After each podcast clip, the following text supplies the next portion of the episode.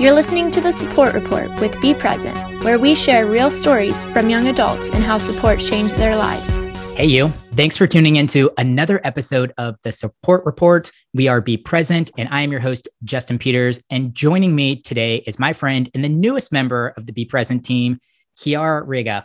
She was diagnosed with breast cancer in September 2020 and is working as an active AYA cancer advocate. Kiara, welcome to the podcast. Thank you so much for having me. Let's start in a super obvious place. Why don't you explain your cancer journey? Yeah, so um, I was diagnosed with stage four metastatic breast cancer in September of 2020. Um, but a year before that, I had gone in to have um, an ultrasound and biopsy on a lump that I had found on my breast.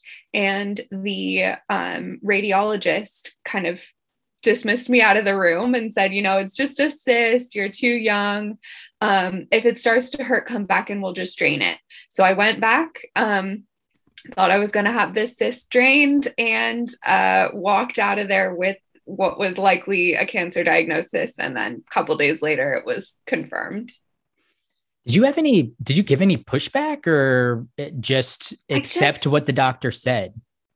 I accepted it because he was so certain and almost shamey. It was like, oh, it's only three millimeters. Can't believe you even feel it. I don't know why you're even here. And I wasn't, you know, I have no family history of breast cancer. I don't know that much about cancer. So I had no idea. So I just, you know, he's the expert. So I believed him. Hmm. And it's so weird because you are not the first person to come on this podcast and give a similar story to that. And maybe that is just what it is with the AYA space. I know you you do this um, monthly post on Instagram that's like you're not too young. Uh, check yourself for for breast cancer because it's becoming more and more relevant, not less relevant. Is that the case? Yeah. So the um, incidence of cancer in AYAs, specifically breast cancer, is on the rise. Um, stage four is much more common at our age because we're often dismissed and we aren't told to do, you know, breast self exams and things like that. And it's just such a common narrative that you're too young. But in reality, we make up, I believe, 9% of the breast cancer population is AYAs. That's not nothing. And it's definitely not too young. I could understand if it was, you know, half a percent or something like that. Even still, every concern should be taken seriously. But 9% is not nothing. And then breaking down your cancer diagnosis, I think people realize what breast cancer is, but you it's metastatic. Is that what you mm-hmm. so what is metastatic?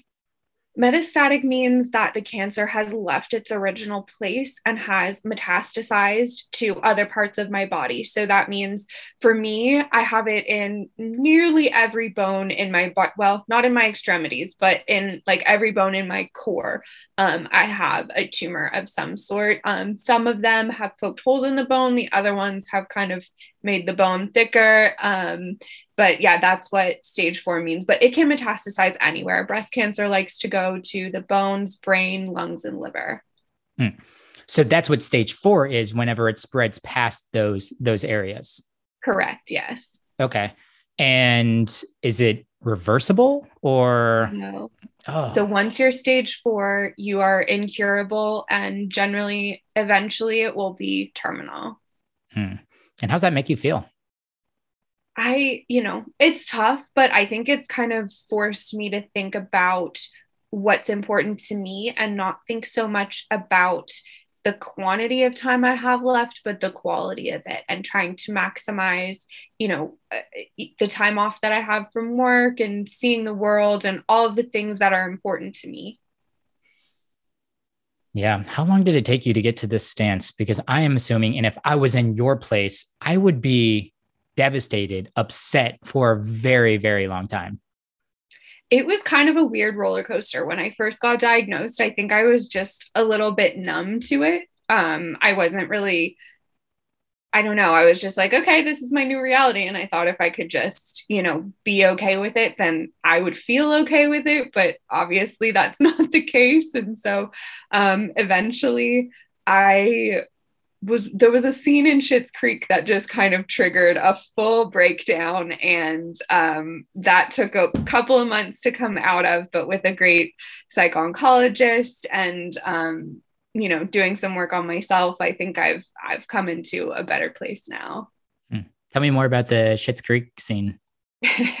so um, it was the cabaret episode, and David had just told Stevie she got engaged, and uh, Moira was talking to Stevie about it, and she said, You know, I'm really, it's not that I'm upset that David's engaged. It's just that, you know, I'm stuck watching everything behind the desk. And that really resonated with me because it felt like, you know, here all my friends are getting married, having kids, seeing the world, moving, you know, doing all of these things that I want to do and might never get a chance to. And so that line just really resonated, and I like immediately started crying and mm. you know it's it, yeah it was the kind of cathartic uh, trigger for what i needed to to really process within myself. Yeah. Well i'm glad you're at a better point. I'm assuming it's going to be a roller coaster ride and there's going to be ups and downs and that I, i'm just putting words in your mouth but you're not like 100% certain with the situation that you're you're in right now. But i do admire you for doing a bunch of cool things. We were just talking before we we pressed record here about surfing. Like one of these things that you tried for the very first time this summer i think you got an opportunity through an organization and now you are taking control of that opportunity and you're going surfing again this weekend. Yep yeah i'm i love surfing. I it's like a really good way to just kind of turn off my brain but just in general i'm there's no later anymore. You know there's no oh i'll just try that when i have time. There is no time. It's now. And the current mm. treatment i'm on is working well. It's keeping me feeling pretty good as well and that's not going to be forever. And so while i feel good i'm just trying to do as much as i can. Mm. that's cool. Have you hit a wave yet uh, I've hit a few. Last weekend, the the water was pretty flat, so it was hard. But um, I've done a couple and I've stood up, so getting there. well, I'm excited to see some videos. Of hopefully, hitting some waves here in the the near future. So, tell me about treatment. Um, what does treatment currently look like for you?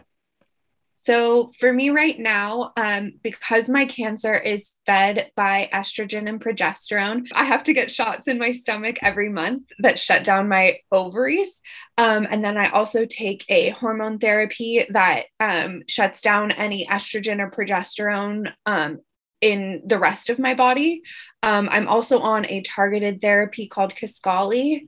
Um, it produces a lot of the same uh, side effects as chemo does, but it's a lot more. Um, it's not as as harsh on the body, um, so I'm thankful for that. And then I take kind of bone strengtheners and things like that. But the way that stage four treatment works is you start on the treatment that is easiest on the body generally. And then it'll work for a certain period of time, but eventually the cancer will understand how you're blocking it and start to outsmart it. That's what we call progression. And so once you have progression, you have to move on to the next line of treatment, which is generally much harsher. So I have this line of treatment and likely two others pending clinical trials, maybe more, before I have to start going on your traditional, you know, intravenous chemo um, type treatment intravenous chemo okay that makes sense so you'll you'll do chemo treatment and how long do you think until that happens? What how long does it take for for cancer to realize that and progress to be made there?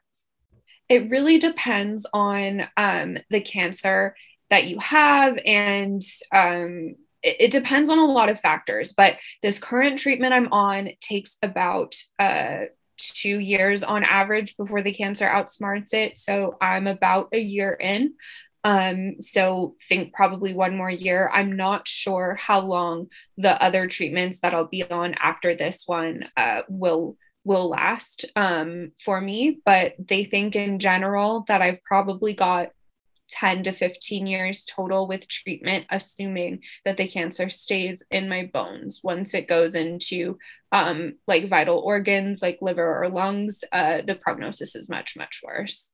Mm So, obviously, a lot of what we discuss on this podcast and the overarching goal of Be Present in general is support. So, mm-hmm. what did support or what does support look like for you right now, both when you were first diagnosed and what has it transpired into since then? Yeah, so I think um, when I was first diagnosed, it was support kind of looked like um, give me a second chemo brain. Mm-hmm. when I was first diagnosed, I had kind of the outpouring of support from it felt like every person I've ever come in contact with in my life, right? And you get, you know, different chemo care boxes and all of these, you know, cards and calls and things like that. But a year in, um, there have been a few people who I wasn't as close with who have now become a lot closer. But a lot of the people who were there at the beginning aren't necessarily there now. So, um, you know, I think it, the best support that I got was the people who could kind of see what I was dealing with and anticipate my needs. Like for for example, I had one time where I had this giant mouth sore in the back of my mouth and it was like right along the bite line. And so anytime I opened my mouth, I was like scratching this mouth sore and it was so painful and so I didn't want to eat because it was just like really painful. I didn't want to eat, I didn't want to talk.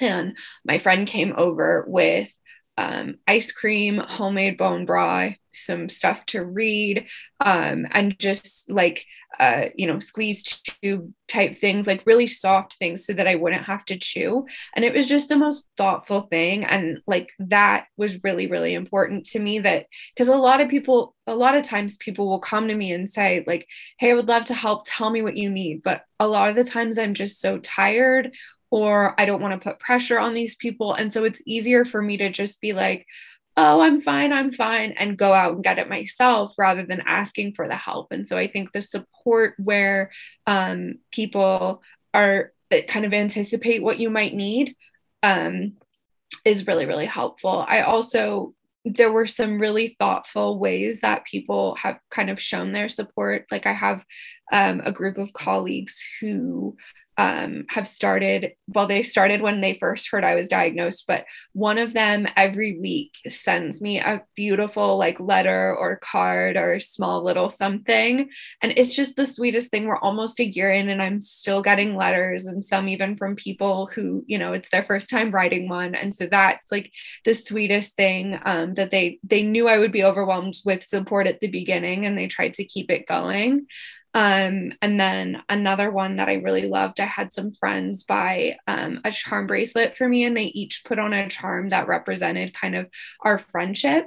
And um, it was just the sweetest thing. They wrote little um, a little like letter to me and each person wrote why the charm uh, represented our friendship and different things like that which i thought was so sweet. And you know because i was diagnosed during covid i wasn't able to bring them to appointments and to injections and things like that. So they had this charm bracelet that i could kind of wear and have them with me all the time in treatment which i really really loved and i still wear it. Hmm. those are both genius ideas um, for mm-hmm. two separate reasons the charm bracelet and i've heard um, some other ca- cancer patients mention, mention the same thing but this token of appreciation necklace ring um, you know the charm bla- bracelet just something that it's a reminder whenever you're going through a tough period or you're walking into a treatment that you're nervous about. I think mm-hmm. that's really great. Also, the colleague thing, that was a great anticipation because you're right. I think for me, from an outsider, I would have immediately jumped on trying to send something. And I'm assuming 90% of people would do the same thing. And then you get 90% of your letters within the first month of diagnosis. Um, but having this like think one letter or something to look forward to week over week is a really really good idea how did how did do you know how they came about that I have no idea. And they didn't tell me they were doing it. So, like, I got one letter the first day. They had asked me if I was okay sharing my address. I was like, if it stays within this group, fine. Um, and they didn't tell me that they were doing the once a week thing and i kind of figured it out and went to you know my best friend in the group and was like hey so are you guys doing this on like a weekly basis? And yeah i have no idea how they coordinated it or decided it but it's the sweetest thing. They always seem to arrive on like the hardest day of the week when i could just really use a pick me up. I don't know how they do it but it's the best thing. Mm. so did work um it sounded like they were pretty open minded about your diagnosis. Did you catch any flack or were they kind of open arms? How can we support you? Yeah, so that group of colleagues is not directly through my work. It's kind of an extracurricular program, but okay. my actual like full-time job um, was super super supportive. They did um, a fundraiser to my chosen breast cancer charity in October and they've been so flexible with me letting me go to appointments whenever I need. It's been it's been really really great and they've been wonderful. I have an amazing manager who is so flexible and helps me um, helps me get through this and still be able to work, which is really important to me. Yeah. Let's shift gears to a topic that you wanted to talk about, something you've maybe touched on, but never really fully explored on the podcast. And that's humor. And you're, it seems like you're in the opinion that cancer humor it can be a good thing um, maybe a little more mid, maybe catch some people off guard. But I'd love to hear you talk a little bit more about humor. Yeah. So, um, in coming on board with Be Present, I was kind of, we were brainstorming some topics, and humor was one that continuously came up because I think it's one of the biggest kind of um, separators between cancer people and non-cancer people right? Because we live in this very dark space. Like cancer is dark it's morbid it's tough and laughing about it just really helps to like lighten the mood and normalize it for me and it's great. There's so many cancer meme accounts. Like i'm obsessed with uh, at the cancer patient on instagram. I think it's hilarious and so relatable.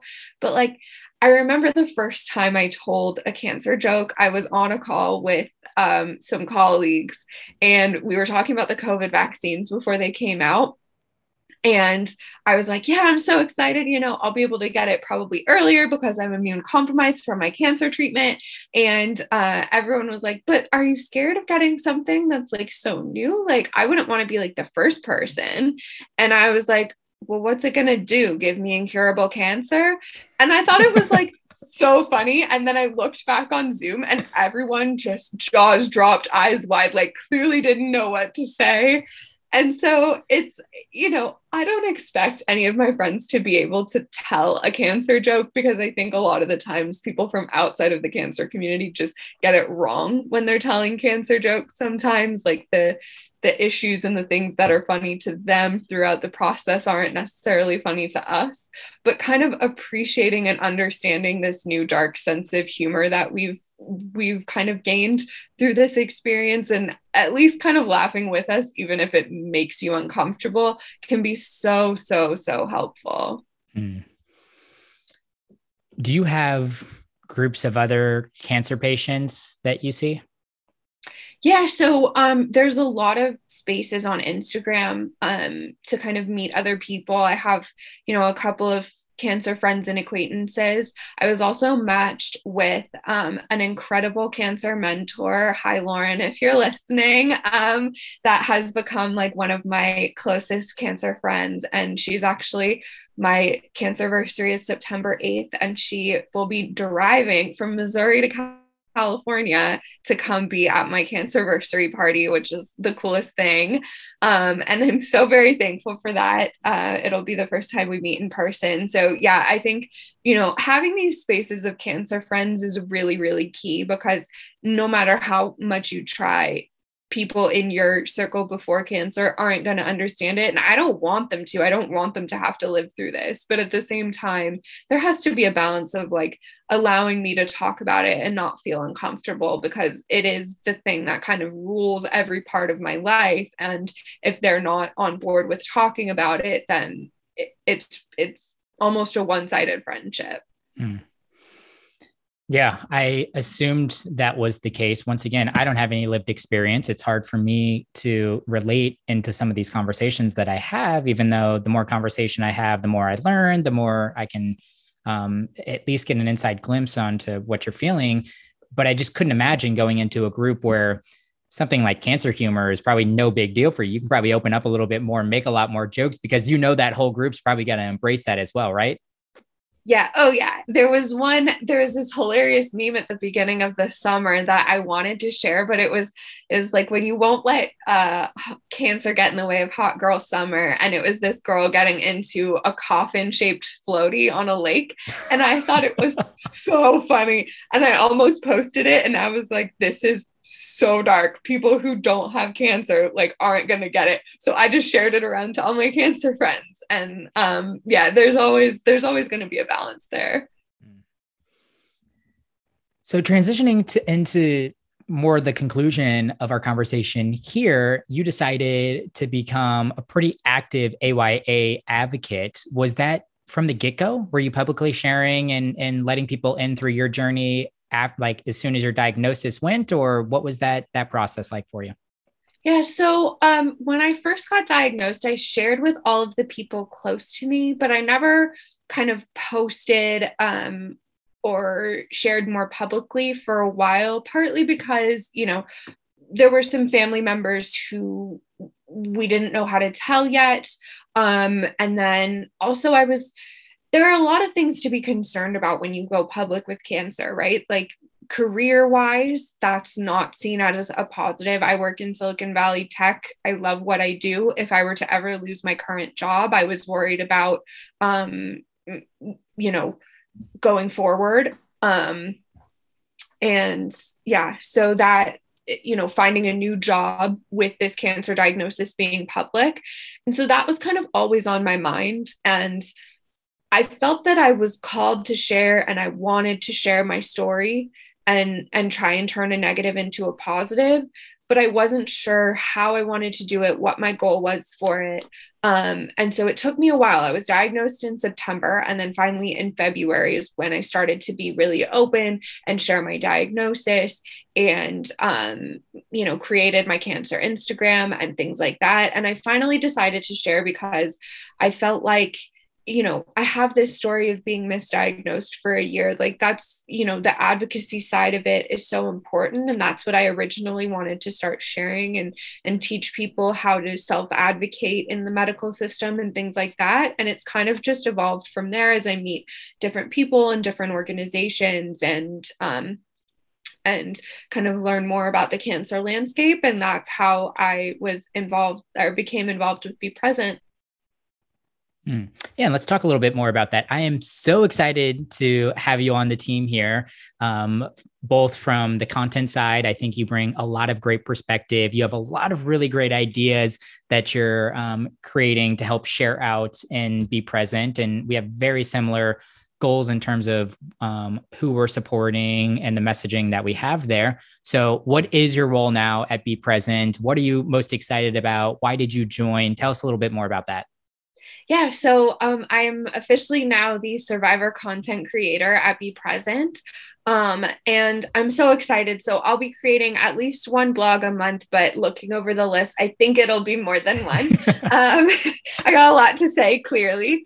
Um, so I'm excited for that. And then, you know, anywhere you guys need me, I might be doing some, you know, videos for social or anything like that. Um, we'll kind of see where it evolves. But I think um, the be present mission is so important. Like I, I heard from a lot of people that, you know, there's so much content out there about um, you know, uh, like caregiver support and things like that, but it doesn't really extend past that. And there's this whole network of people around us who support us. And so when I kind of discovered Be Present and when I was introduced to you guys, I just felt like it was such a cool opportunity to share my story in a place where it's so necessary, right? We have so many organizations doing you know so many different things outdoor adventures cancer care bags like all of those different things they're so important but and, and I'm not disparaging that in any way, but with Be Present, I just think it's such a gap in the community that's so important that if I can lend my voice and help with that at all, it's um it's really important to me. So I'm very excited about that. The first uh, blog that I've written was about humor, and it should be go live shortly. Um, it might already be live. I'm not sure when this podcast comes out. So um, yeah, yeah, I'm I'm guessing it will probably be live. I think we also had a, a profile, like who you are, that's mm-hmm. also live right now. So there's yes. um, and then you gave like three ways to support. Um, so that was a really great blog. I'm excited about the the humor that's going to come out here. I'm assuming um, this this will probably be out by the time this drops and airs as well. I'm hoping this isn't your last appearance on the podcast as well. I know we might have a follow up or part two on that. So I'll leave people anticipating that as well. But in the meantime, if people want to connect with you, um, follow along on your journey, where can people do that? Yeah, so on Instagram, I am at Chiara versus Cancer. That's C H I A R A V S C A N C E R. Um, so I'd love for you to follow along there. I'm sharing, you know, my uh, my story and my journey and everything like that.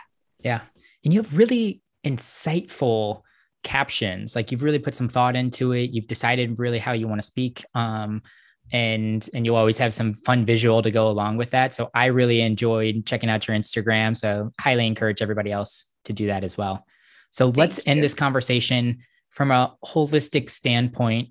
In your opinion through your experience what does great support look like so I touched on it a little bit in the beginning, but I think for me, great support is um, a anticipating needs before they come and not, you know, putting the onus on me to let you know what I need. Um, and then also understanding that you are going to get it wrong and being okay with that and and taking the constructive feedback. Hmm. I love that. That is really, really great advice for anybody out there that might be starting their support journey. So, Chiara, thanks so much for joining me on the podcast. So excited to get to know a little bit more about you and welcome to the team. Thank you so much. This is awesome.